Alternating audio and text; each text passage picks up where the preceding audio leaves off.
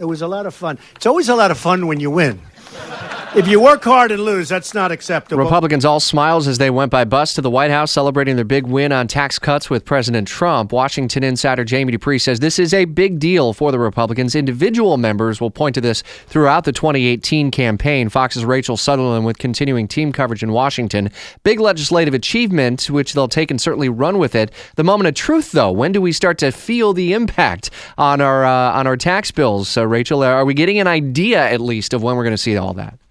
That's a good question. It depends also when the president signs the bill. Uh, they they have these uh, waivers that need to be uh, issued uh, to keep there from being cuts to uh, some entitlements. It's all kind of wonky, but the bottom line is it could be that he signs the bill at the beginning of the new year, and then the new tax code goes into place. But again, uh, we may not see the full impact until taxes are filed. Our 2018 taxes are filed. I mean, Republicans have said, "Oh, you'll start seeing more in your paycheck." Um, everybody will be watching for that, I'm sure.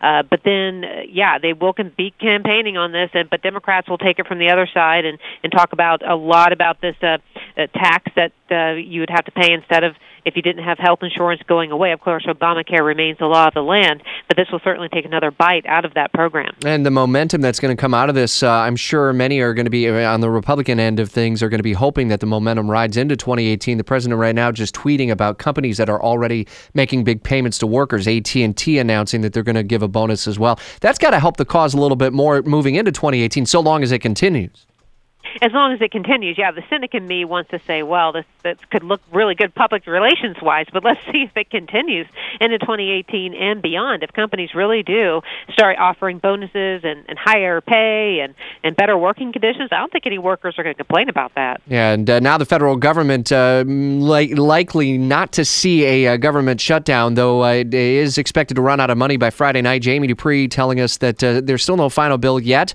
on the short-term budget, uh, short gap spending spending bill, excuse me. Uh, but the GOP says is going to try to push something through today and still get out of town on Friday. We'll follow up on that part of the story as we move through the day. Fox's Rachel Sutherland in Washington every weekday with us at 740.